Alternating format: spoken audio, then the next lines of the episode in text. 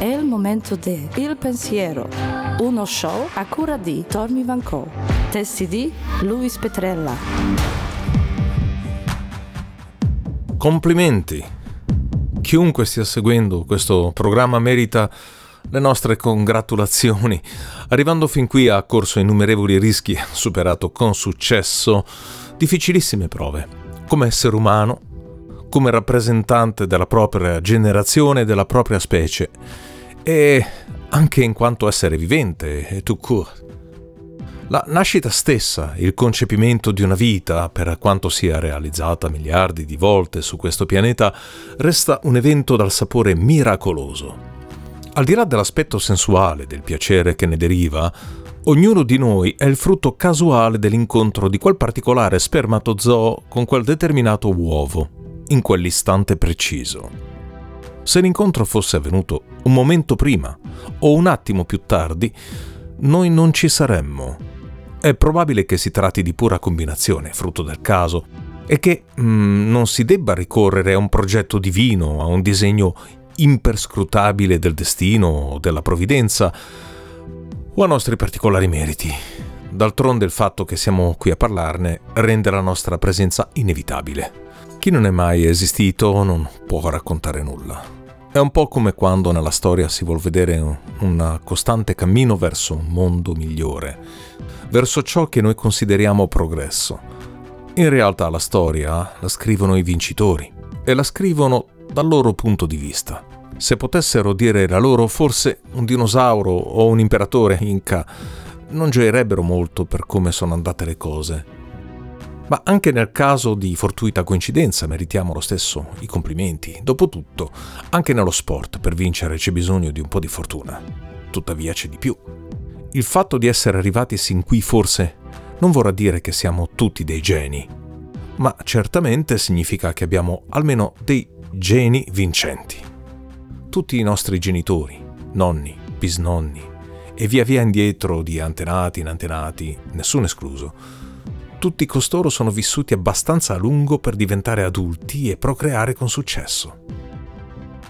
E questa Sosa Story si è ripetuta a ritroso nel tempo, fino agli albori della storia, ancora oltre, giungendo alla nascita del genere umano e ancora prima, all'evoluzione dei primati, allo sviluppo dei mammiferi, dei vertebrati, ai primi organismi viventi.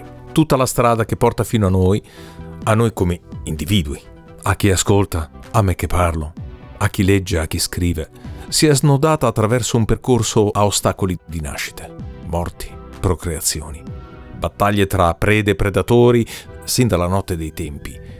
I nostri antenati hanno dovuto superare prove inimmaginabili, sopravvivendo a cataclismi, epidemie, carestie, calamità naturali, guerre sanguinose, devastanti e così via. L'umanità ha attraversato periodi di grande crisi, durante i quali la popolazione mondiale è stata decimata da diverse cause, tanto naturali quanto provocate dagli uomini stessi. Eppure, tutti i nostri avi sono riusciti non solo a sopravvivere, ma anche a procreare nuove generazioni che ne proseguissero il cammino. Un esempio di enorme catastrofe naturale è quella che ha sconvolto l'Europa nel XIV secolo, nota con il nome di peste nera. Si era iniziata a manifestare nel 1346 a causa dei contatti col Medio Oriente per via delle crociate, ma anche dell'intensificarsi dei viaggi tra Europa ed Estremo Oriente, come quello descritto da Marco Polo nel Milione. Questi viaggi, insieme alla seta e alle spezie, hanno contribuito anche a diffondere virus e batteri sino allora sconosciuti in Europa. La peste nera è andata diffondendosi ed espandendosi per almeno cinque anni, durante i quali la popolazione del nostro continente, dall'Inghilterra alla Spagna, dai Paesi Bassi all'Italia, si è ridotta di oltre un terzo. Cioè solo gli abitanti più resistenti e dalla costituzione più robusta sono riusciti a sopravvivere. Tra di essi sicuramente c'erano tutti i nostri genitori. E non è stata questa né l'ultima né la prima delle tante calamità abbattutesi sul genere umano, dunque sui nostri bisnonni. Da recenti analisi geologiche e paleontologiche sembrerebbe infatti che intorno a 70.000 anni fa l'intera specie umana venne decimata da un altro terribile cataclisma naturale, che la ridusse a poche migliaia di individui su tutto il globo. Di quell'immane catastrofe pare che sia rimasto un ricordo ancestrale, trasmesso di generazione in generazione, sfociato poi nei primi miti sulla creazione e sulle origini della stirpe umana, come il racconto biblico sul diluvio universale e l'arca di Noè. La causa di quell'evento potrebbe essere stata qualcosa di simile a quanto verificatosi molti, ma molti anni prima, 65 milioni per la precisione, alla fine del periodo geologico detto Cretaceo. A quell'epoca ovviamente gli uomini non esistevano ancora, la Terra era popolata da piante e animali molto diversi dalle specie che conosciamo oggi. Sembra ormai accertato che un asteroide di circa 10 km di diametro si abbatté sulla Terra più o meno all'altezza del Golfo del Messico. Le conseguenze per la vita sul nostro pianeta furono disastrose. E non solo per l'impatto in sé, uh, della potenza di parecchie bombe atomiche, il fuoco e le devastazioni provocate dall'urto riscaldarono l'atmosfera generando ovunque incendi, le cui ceneri oscurarono il cielo filtrando i raggi solari per molti anni. Così, dopo l'immediato calore, arrivarono i secoli di buio e freddo intenso di cui caddero vittima soprattutto la vegetazione e gli animali di grossa taglia, tra cui i celebrati dinosauri. Il 75% delle specie viventi si estinse in quell'epoca, non tutte quindi. Alcune di esse, grazie alle loro caratteristiche fisiche, riuscirono a sopravvivere, potendosi riparare contro le avverse condizioni atmosferiche dentro tane e rifugi.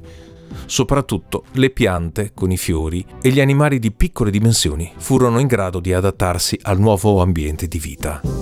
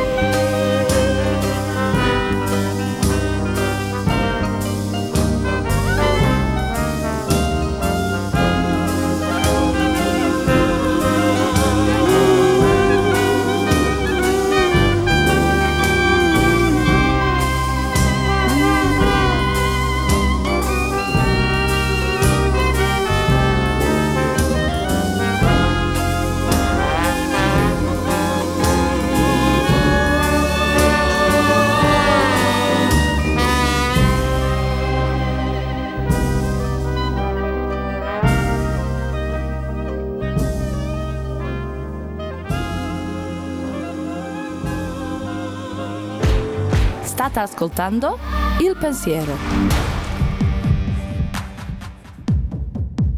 Quindi animali e fiori che sono stati in grado di adattarsi a un nuovo ambiente di vita, anzi questi ultimi con la scomparsa dei grossi rettili, ebbero campo libero per espandersi su tutto il pianeta ed evolversi. Tra di essi c'era anche un animaletto, a metà tra uno scoiattolo e un lemure di oggi, che, vissuto sino allora all'ombra e al riparo dai dinosauri, da quel momento poté svilupparsi sempre di più e dar vita, attraverso varie mutazioni e selezioni naturali, a tutti i mammiferi che conosciamo, compresi i primati e gli esseri umani. Potrebbe sembrare un'immagine poetica e anche un po' retorica, ma è un fatto ormai accertato che noi mammiferi siamo nati insieme ai fiori. Che avessero ragione i Flower Power? I figli dei fiori del 68?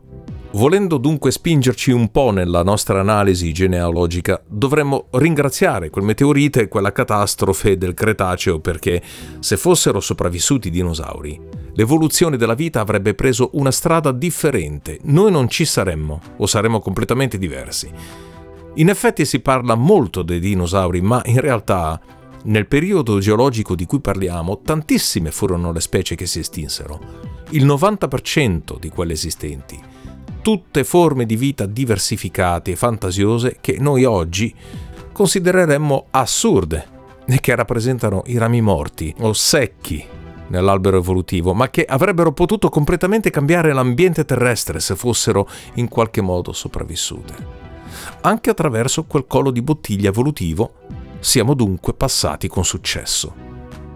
Ma tra tutte le sciagure che hanno costellato e ostacolato il cammino dei nostri antenati, le più drammatiche e razionali sono state quelle causate dagli uomini all'ambiente e anche direttamente a se stessi. Solo nel XX secolo le due guerre mondiali hanno ucciso oltre 80 milioni di persone, tra cui molti giovanissimi che videro spegnersi le proprie vite prima di poter generare una prole che ne prendesse il testimone.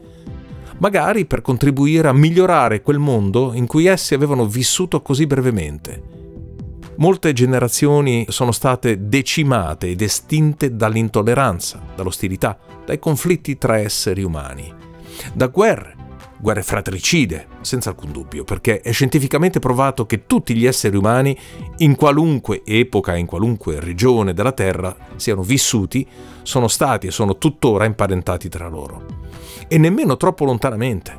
Questa affermazione rende pertanto illogico il concetto di razze umane e insensata ogni ideologia che si rifaccia al razzismo la si può dimostrare facilmente con un ragionamento che potremmo chiamare il paradosso della clessidra del Trecento. Ciascuno di noi ha o ha avuto due genitori, quattro nonni, otto bisnonni.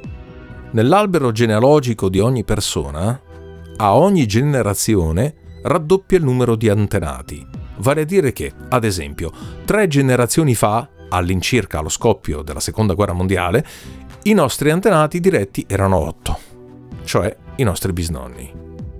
Retrocedendo di una generazione troviamo 16 trisavoli all'epoca della Prima Guerra Mondiale, poi 32 progenitori alla fine dell'Ottocento e così via. A ritroso nel tempo questo numero aumenta a dismisura. Ad esempio, all'epoca di Leonardo da Vinci, 5 secoli fa, secondo questo calcolo dovremmo aver avuto più di un milione di antenati diretti. Ma i conti non tornano.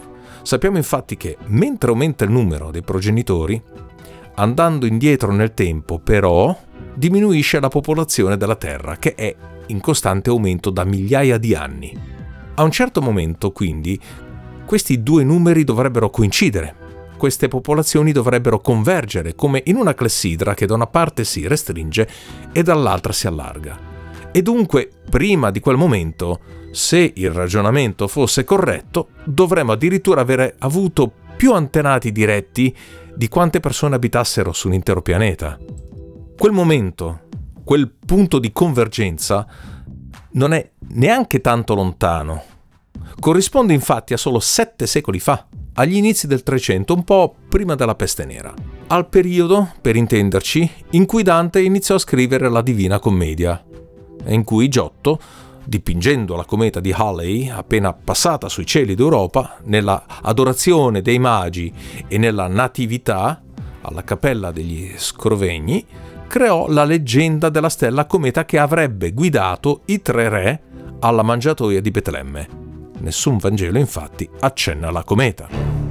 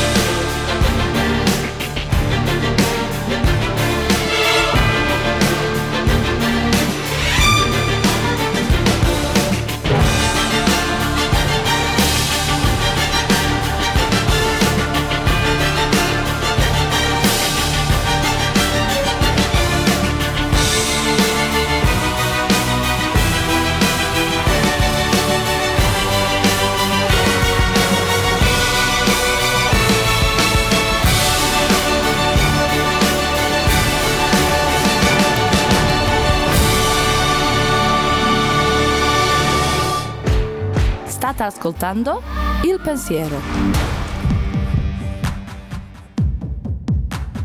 Quindi il periodo in cui Dante iniziò a scrivere la Divina Commedia e Giotto, o dipingendo la cometa di Halley, corrisponde al periodo della battaglia degli Speroni d'Oro, Houdensporenslag, a Kortrijk, quando i fiamminghi, guidati da Robert d'Artois, ottennero una memorabile vittoria contro i francesi, per celebrare la quale venne poi istituita la festa della comunità fiamminga dell'11 luglio. Abbiamo parlato di Robert d'Artois e della Stella Cometa, ma lungi da noi l'intenzione di pubblicizzare alcuna birra belga. Ebbene, secondo i nostri famosi calcoli, che raddoppiano gli antenati a ogni generazione, in quel periodo di Dante, di Giotto e degli Speroni d'Oro, i nostri diretti progenitori sarebbero dovuti essere mezzo miliardo a testa. più o meno come la popolazione stimata in quegli anni per tutta la Terra. E prima di allora il numero di avi sarebbe salito a miliardi e miliardi, quando sul pianeta vivevano ancora solo qualche milione di abitanti. Com'è possibile questa contraddizione? In realtà, il nostro albero genealogico non raddoppia ogni generazione, perlomeno non complessivamente per, ogni, per il genere umano. Moltissimi dei nostri progenitori compaiono in diversi, in tanti alberi genealogici contemporaneamente.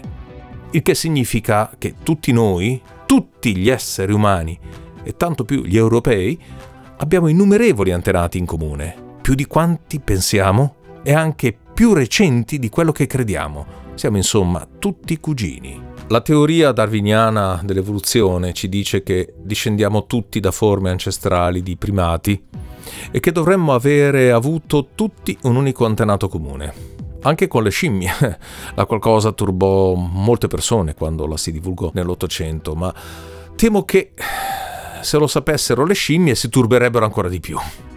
Addirittura un progenitore in comune con tutti i mammiferi, come abbiamo visto con lo scoiattolo del Cretaceo, il figlio dei fiori. Oggi i recenti sviluppi della genetica ci permettono di risalire con buona approssimazione anche a dove e a quando potrebbe essere vissuto l'antenato comune degli uomini di oggi. Attraverso analisi e rilevamenti compiuti in tutto il mondo, sembrerebbe che la nostra progenitrice comune per via materna sia vissuta in Africa tra 150 e 250 mila anni fa. È la cosiddetta Eva mitocondriale. I mitocondri sono la parte delle nostre cellule la cui mutazione permette di tracciare le nostre discendenze con maggior precisione, anche perché riceviamo i mitocondri solo dalla madre e quindi sono meno soggetti a rimescolamenti genetici il risultato della ricerca sui mitocondri, che si può quindi svolgere esclusivamente lungo il ramo femminile del nostro albero genealogico, ci porta a questa Eva africana di circa 200.000 anni fa. Anche se questo non vuol dire che lei fosse la prima donna, la Eva dell'Eden biblico, né che fosse l'unica donna esistente al mondo. La conclusione dei ricercatori sarebbe che dalle sue figlie e discendenti sono nati tutti gli esseri umani che popolano oggi il pianeta. Mentre le generazioni nate uh, dalle altre donne, sue contemporanee, si sono tutte estinte nel corso dei millenni. Un brutto colpo per tutti coloro che si ostinano a discriminare le persone in base al colore della pelle, delle credenze religiose, alla provenienza. Adesso chi glielo dice? Che hanno tutti avuto dei nonni africani. Oggi sappiamo dunque di avere tutti un'unica madre ancestrale, così come molti nonni, zii, cugini in comune, da tempi anche recenti. Condividiamo persino un unico progenitore con tutti gli altri mammiferi. Sicuramente discendiamo tutti anche da un unico batterio unicellulare, antenato come di tutto il mondo vivente, animale e vegetale. Solo questo dovrebbe bastare a farci ripudiare ogni forma di conflitto e violenza contro altri viventi e contro la natura tutta. Anche perché, come abbiamo visto, l'intera epopea del nostro pianeta è stata già costellata abbastanza di catastrofi e sciagure che hanno sterminato e annientato intere popolazioni e specie viventi. Di martellate ne abbiamo ricevute già a sufficienza dagli elementi naturali, di per sé né buoni né cattivi, semplicemente ignari di noi. E non c'è alcun bisogno di doverci dare ulteriori martellate da noi stessi. No? Molti di noi eh, si sono persi per strada, si sono estinti e sono finiti sul ramo secco dell'albero della vita. Noi ci siamo ancora. Il nostro ramo continua per ora a fiorire e anche se ne abbiamo passati di tutti i colori, siamo riusciti a superare tutti gli ostacoli. Ce l'abbiamo fatta. E per questo dobbiamo congratularci con noi stessi e farci i più vivi complimenti. E quindi, al prossimo episodio. Avete ascoltato Il Pensiero, un programma di Tormi Van Cole, testi di Luis Petrella.